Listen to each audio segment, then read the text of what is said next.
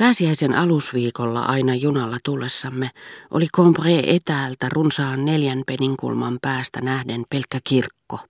Kirkko kuin tiivistelmä koko kaupungista.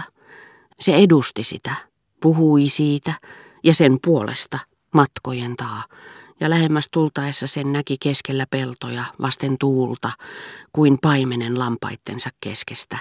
Harmaa ja villava selkäiset, yhteen kertyneet talot sen korkean tumman viitan helmoihin painautuneina. Siellä täällä niitä reunusti suojavallin jäänne yhtä täydellisenä ympyrän kaarena kuin jossakin keskiaikaisessa pikkukaupunkikuvassa. Asuinpaikaksi Combré oli vähän synkkä. Talot olivat näiden seutujen mustanharmaata kiveä. Niissä oli porraskivet kadulle ja ulkonevat päädyt, joista lankesi varjo – ja kadut olivat niin hämärät, että heti kun päivä alkoi mennä mailleen, täytyi salien verhot vetää ylös. Kaduilla oli pyhimysten totiset nimet. Useat liittyivät Combreen ensimmäisten valtiaiden historiaan. Rue Saint-Hilaire, Rue Saint-Jacques, jonka varrella oli tädintalo. Rue Saint-Hildegarde, jolle pääsi sen isosta rautaportista, ja Rue du Saint-Esprit, jolle puutarhan pieni sivuportti aukeni. Ja niin syrjäisesti muistini kolkassa elävät nämä Kombreen kadut, niin erilaiset ovat värit siellä kuin maailmassani nykyisin, että ne kaikki, myös kirkko, joka hallitsi niitä torilta käsin, tuntuvat minusta epätodellisemmilta kuin taikalyhtyn heijastukset. Ja toisin ajoin ajattelen, että jos vielä voisin mennä Ryysäntilerin yli, jos voisin vuokrata huoneen Rue de Loison varrelta, vanhasta Oiseau Flechien majatalosta, jonka tuuletusaukoista lemahteleva ruuan haju vieläkin joskus nousee sieraimiini, yhtä puuskittaisena ja kuumana, niin minä pääsisin kosketuksiin vielä ihmeellisemmin yliluonnollisen tuonpuoleisen kanssa – kuin tutustumalla Goloon tai juttelemalla Geneviève de Brabantin kanssa.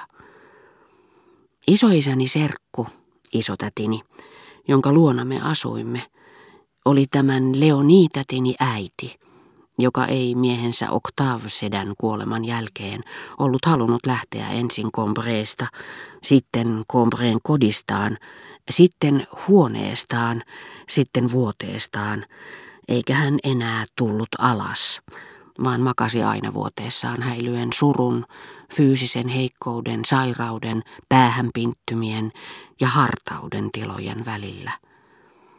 Hänen huoneensa olivat Rue Saint-Jacquesille päin.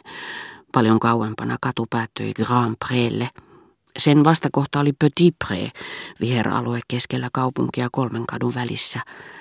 Katu oli yhdenmukainen, harmahtava, Kolme korkeaa hiekkakiviaskelmaa kohosi melkein joka oven edessä, ja oli kuin gotiikan ajan kuvanveistä ja olisi hakannut sen kuiluksi yhdestä kivestä, niin kuin hän olisi veistänyt seimen tai golkata kohtauksen.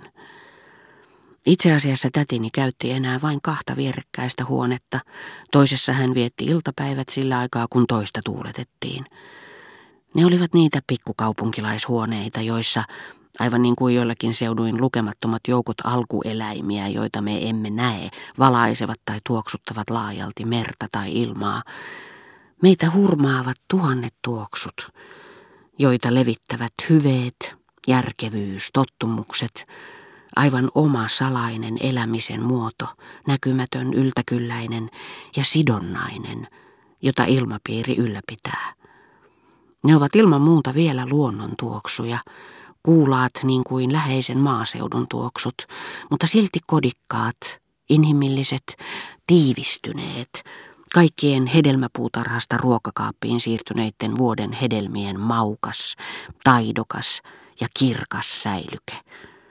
Ne vaihtuvat vuoden aikojen mukaan, mutta kytkeytyvät huonekaluihin ja taloon, miedontavat kuuran pistävyyttä tuoreen leivän lämmöllä, ovat joutilaat ja täsmälliset kuin kylän kello, viipyilevät ja säntilliset, huolettomat ja huolekkaat, puhtoiset, aamuvirkut, hartaat, onnelliset rauhassaan, joka tuo vain lisää tuskaa proosallisuudessaan, joka on rikas runouden lähde sille, joka kulkee niiden läpi.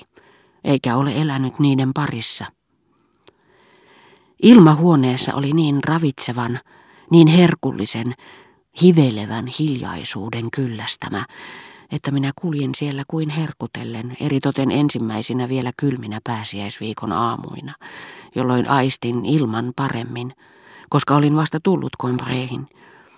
Ennen kuin menin sanomaan huomenta tädille, minun piti odottaa ensimmäisessä huoneessa, jossa vielä talvinen aurinko oli asettunut lämpimään tulen eteen, joka oli jo sytytetty kahden tiilen väliin ja joka silasi huoneen noen hajulla, teki siitä kuin maalaistalojen ison uunin varjostimen tai linnojen takankuvun, jonka suojassa toivoo, että ulkona puhkeaisi sade, lumimyrsky, ehkä vedenpaisumus, jotta sisälläolon mukavuuteen liittyisi talvehtimisen runollisuus.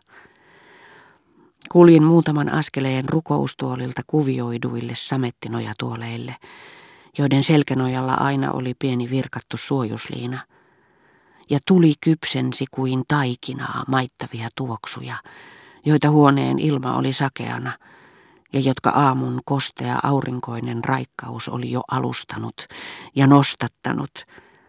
Se ohensi ne lehtisiksi, paistoi kullankeltaisiksi, poimutti ja kohotti, ja teki niistä näkymättömän, mutta aineellisen maalaiskakun, jättiläiskokoisen lehtitortun, jonka pariin minä aina palasin maisteltuani komeron, lipaston ja kukallisen seinäpaperin rapeampia, hienompia, arvostetumpia, mutta myös kuivempia aromeja, vaipuen salaisen himokkaasti, kukikkaan päiväpeiton tahmean, tympeän, huonosti sulavan ja hedelmäisen välituoksun valtaan.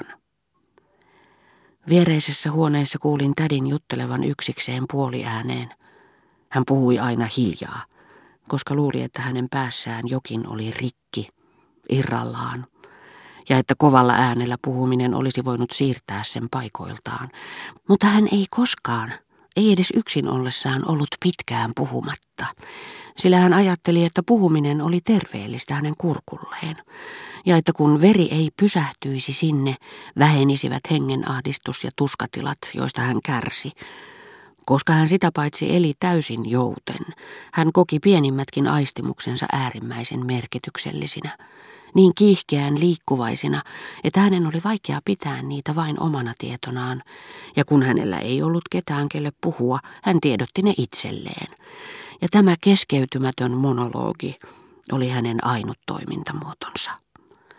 Koska hän oli tottunut ajattelemaan ääneen, hän ei valitettavasti aina muistanut tarkistaa, että viereisessä huoneessa ei ollut ketään, ja minä kuulin usein hänen sanovan itsekseen, minun täytyy muistaa, etten ole nukkunut.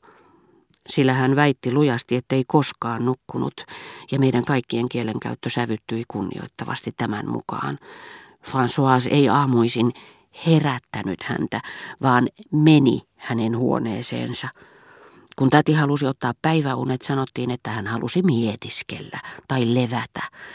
Ja kun täti jutellessaan erehtyi sanomaan, minä heräsin siihen, että, tai näin unta, että, niin hän punastui ja oikaisi heti erehdyksensä.